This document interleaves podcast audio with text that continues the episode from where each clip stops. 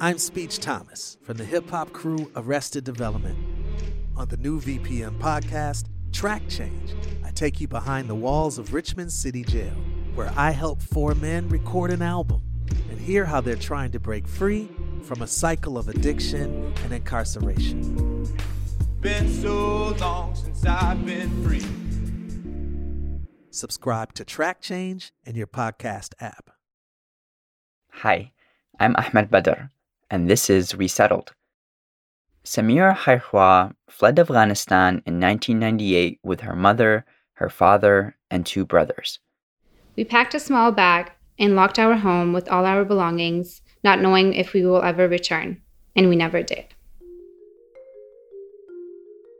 This is Samira reading a personal essay about her experiences.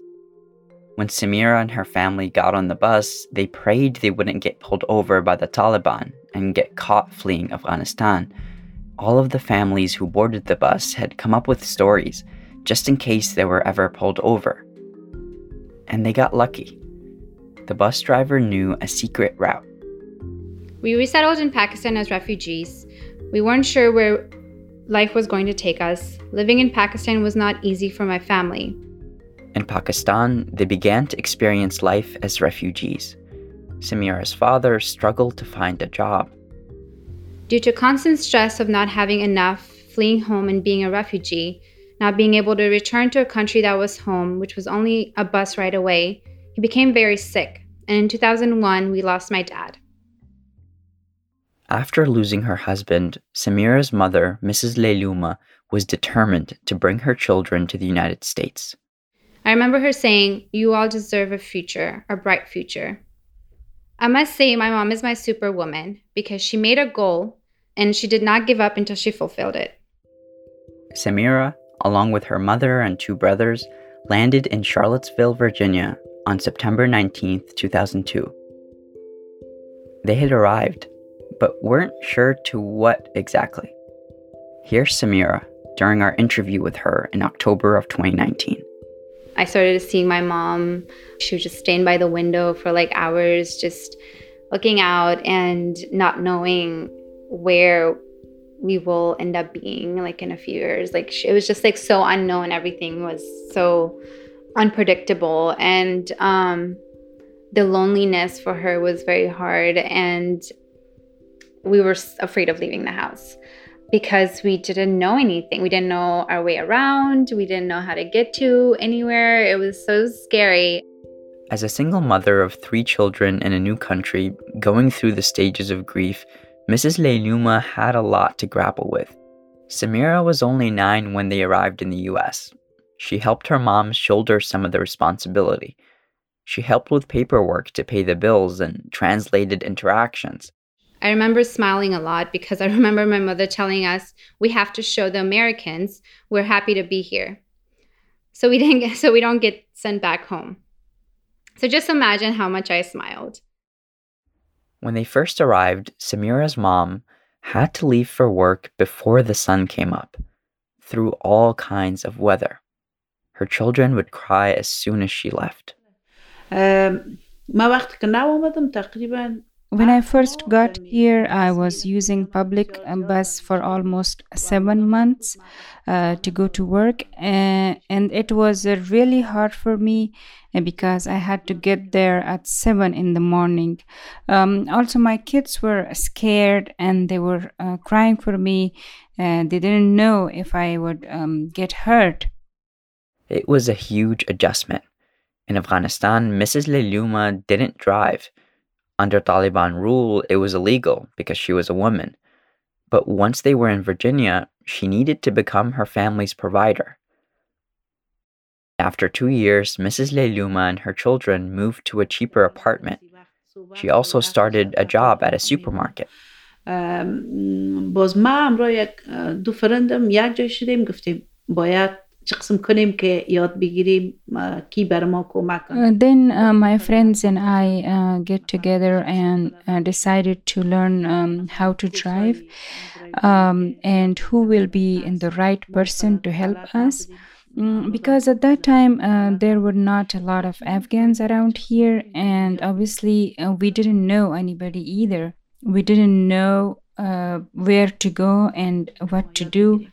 بالاخره کسی بر ما رانمایی کرد ما را همی در البیمار سکول اونجا رانمایی کرد Finally, um, someone guided us to go to uh, driving school, and I think the cost per semester was uh, $270, which was uh, two weeks classes. We took those classes, but um, that was not enough for us and was not confident to drive in, in the city. And then uh, there were uh, some other people um, who got here before us, or they already learned driving, helped us behind the wheel until um, I drove uh, confidently. Eventually, Mrs. Leiluma took the exam, and she passed. It was, I think, two years and then she was driving which was amazing to me because as a kid i was watching my mom drive i would be like so amazed at like how can you drive like i will and i always told her like i don't think i'll ever be able to drive that's so scary like how can you do that Mrs. Leiluma was proud.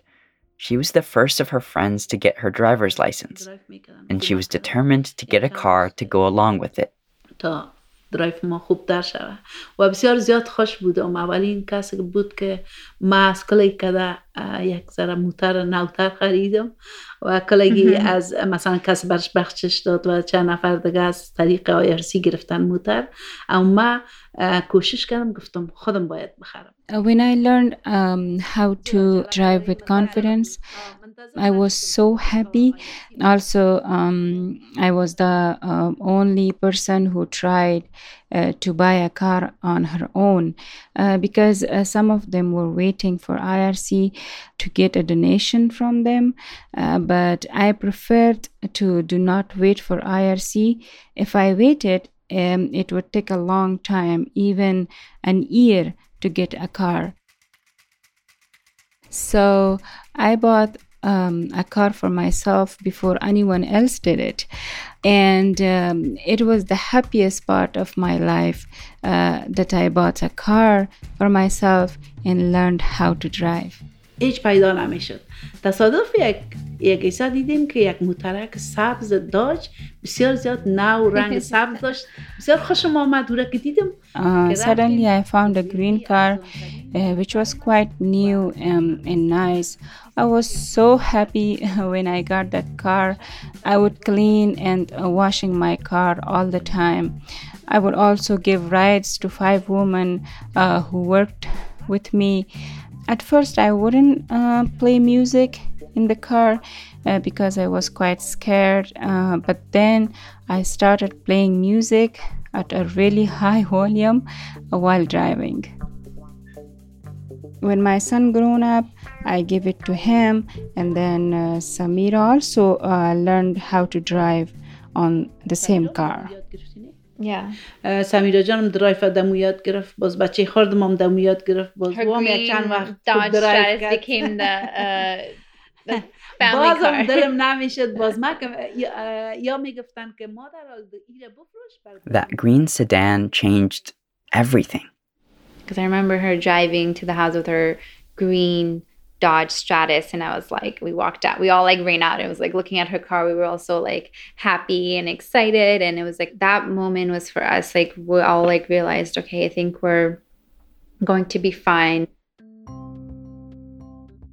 We caught up with Samira in July 2020. Sadly, her mom sold the green Dodge Stratus a couple years ago, but she recently bought an SUV because, as Samira says, she now has the courage to drive a bigger car. In fact, a lot of time has passed since we first spoke to the other resettled refugees in the series, and we wanted to check back in with them and see if they truly feel resettled. And if so, how did that happen?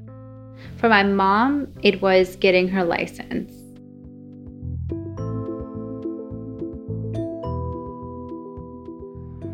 Did I find home? Or were I able to resettle? Fatma, who we met while she was in high school in the education episode, is now juggling classes at college. She sent us a voice memo. Of course not. I have like a zillion questions in my head that I really need an answer for. But at least at this point, I don't feel like a strange person, or maybe less than others. Because some people chose to title me as an immigrant, or maybe as unworthy of living. Regarding my home or the place I was born in, I don't think that home is a place at all, at least not outside, not in a physical way. I really believe that home, whatever it is, it's not where I am right now. Maybe it will be a place where I can wake up every day and not think about when I when I will come back to bed again. Maybe just be excited every day that I woke up and be thankful that I did. And instead of having the sentence in my head where I say, Oh, here we go again. That for sure will be where home is.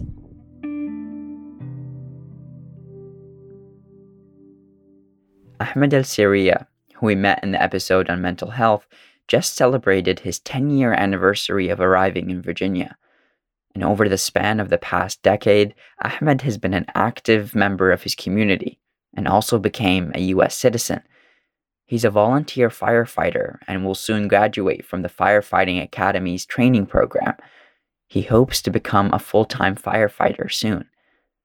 As for feeling resettled, I think so. I mean, still uh, learning about stuff, and but I feel I'm more settled than before. You know, like now we kind of time to take the breath. You know, like you know things around people. Yeah. So I this is home now. You know, I I grew up here. You know, I come so young here now. I'll be thirty soon. You know. So it's I grew up here. It's my home now. but Ahmed says that his parents are still facing some challenges. for me, I really got into the culture more and react with people more. They did too, but different. They still, it's hard with them for the school. They speak English, but maybe some of the stuff they can't really handle. And we um, try to be a supportive family because they don't have their family here, you know, or we lost their family, you know. So I try always to um, take my mom out to events, well with people, meeting different people, so that way kind of you see a lot of stuff, involved with community more. His father, who was nicknamed Angelina Jolie because of all of the outreach and support he gave to other refugees while the family was in the camp, has become a community leader again, now in Virginia. And my father do a lot too. Uh, he he do a lot to the community and still do, volunteering, uh, delivering food for uh, refugees here, the new people, kind of guide them as well.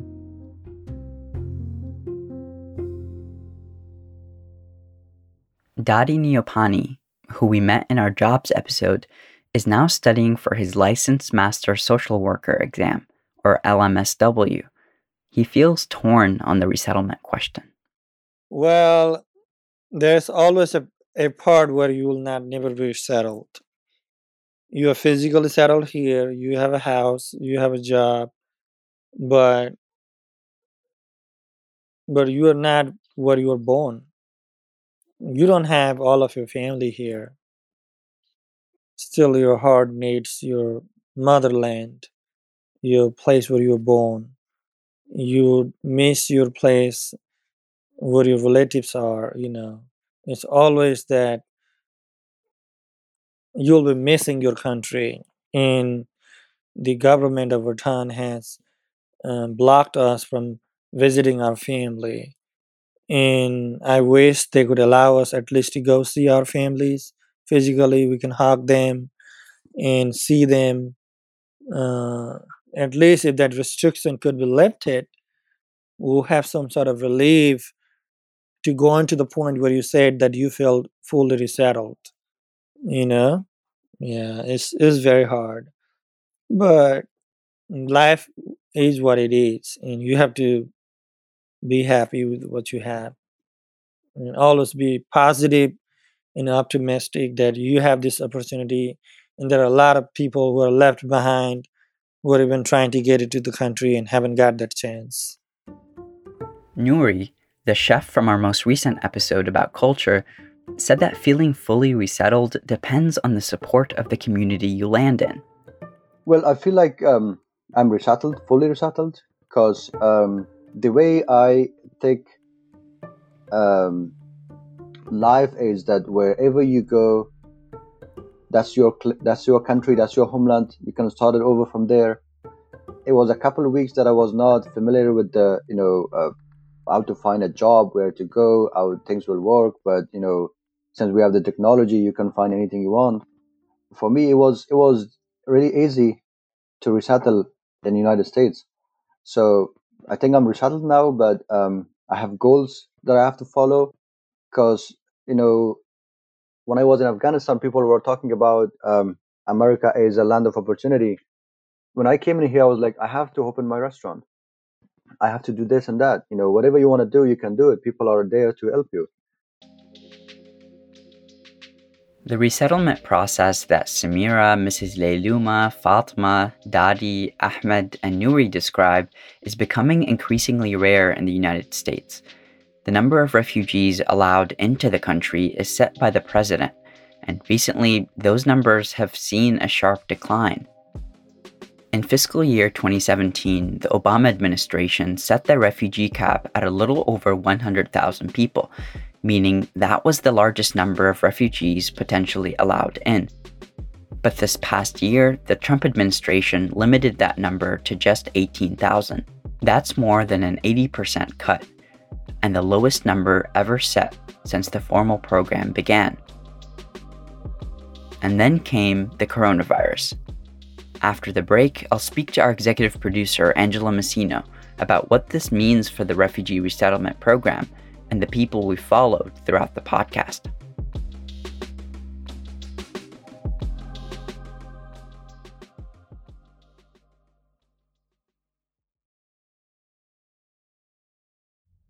Before the break, we were hearing from people we've met throughout the series and whether they feel fully resettled in Virginia.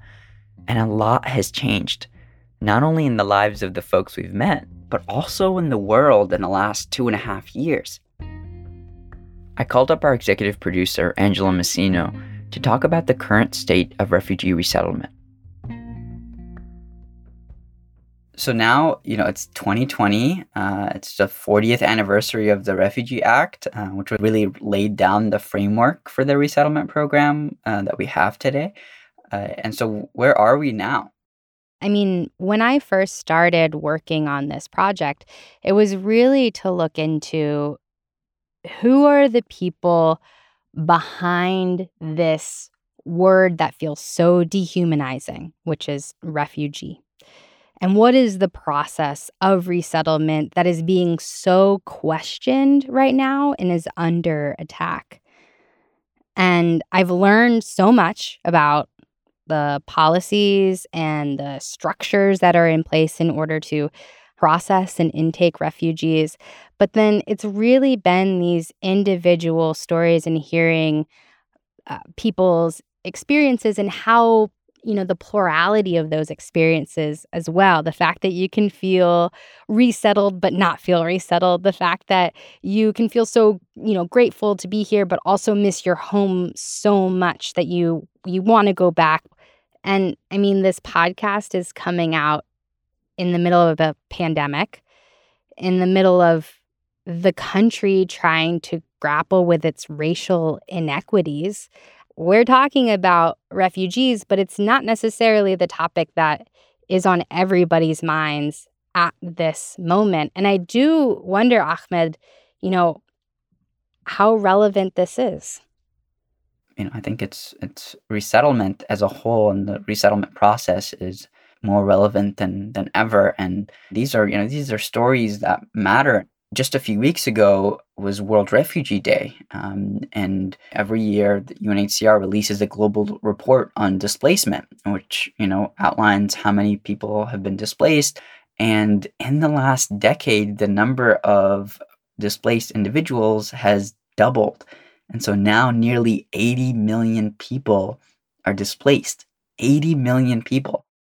And 80 million people is 1% of the world's population.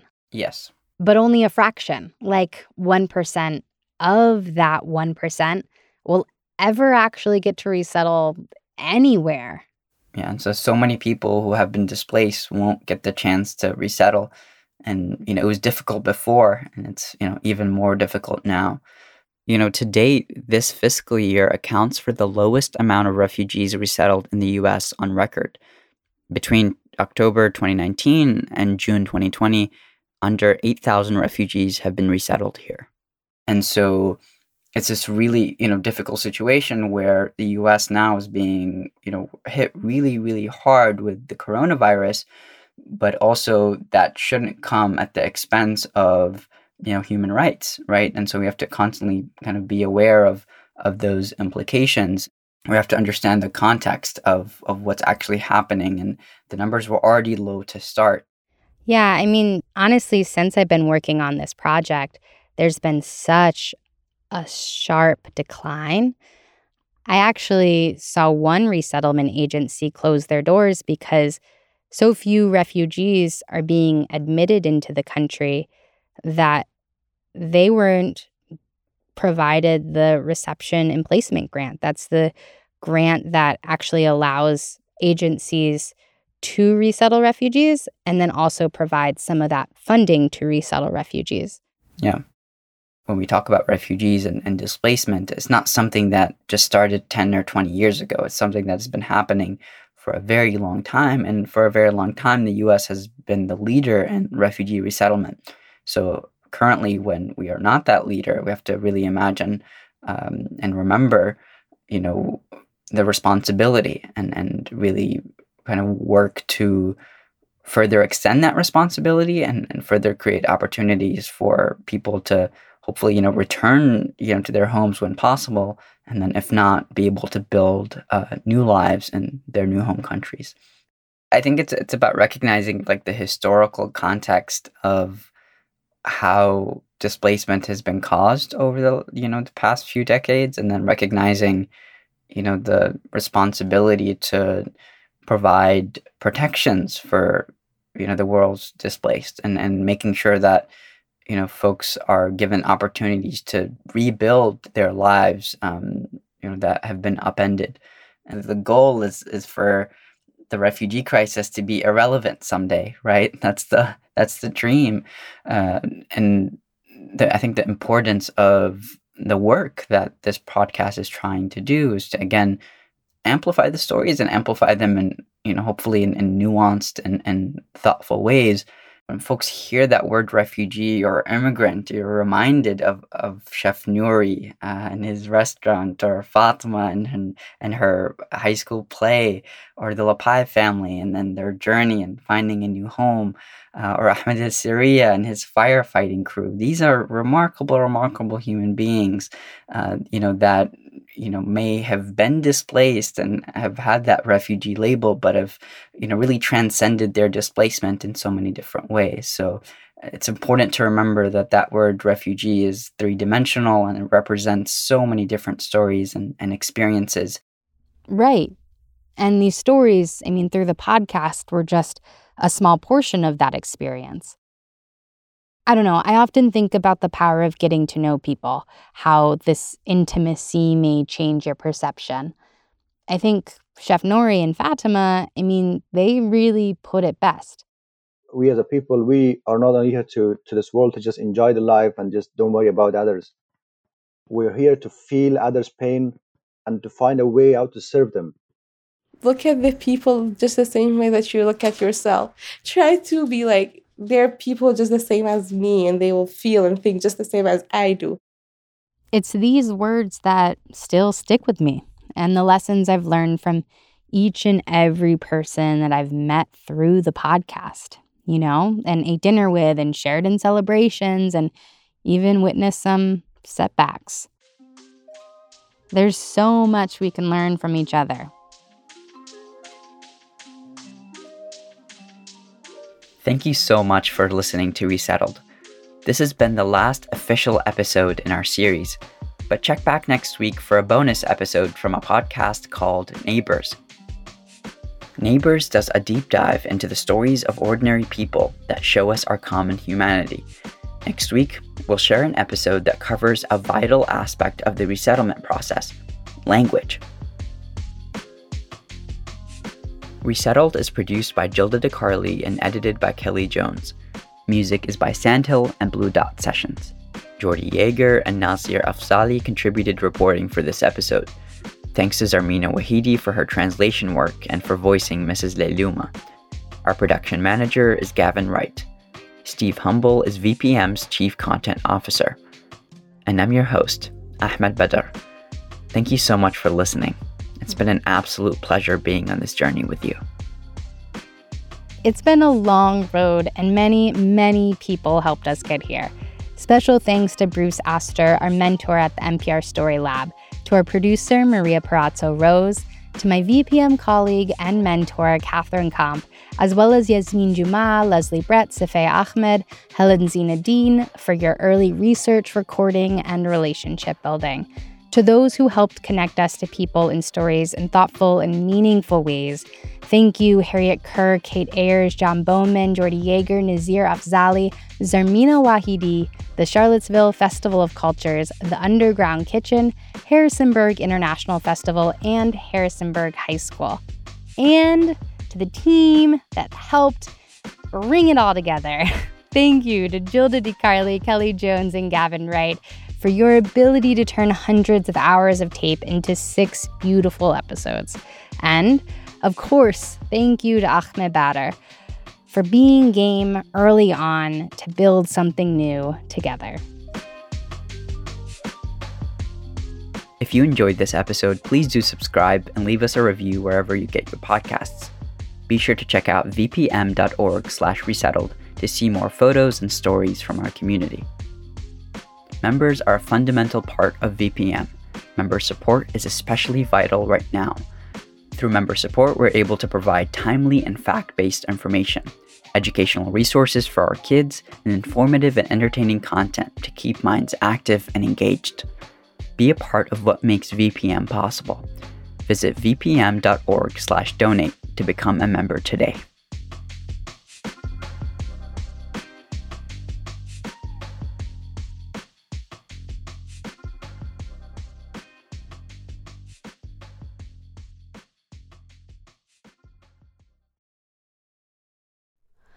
Hi, it's Terry Gross, the host of Fresh Air. We bring you in depth, long form interviews with actors, directors, musicians, authors, journalists, and more. Listen to our Peabody Award winning Fresh Air podcast from WHYY and NPR. VPM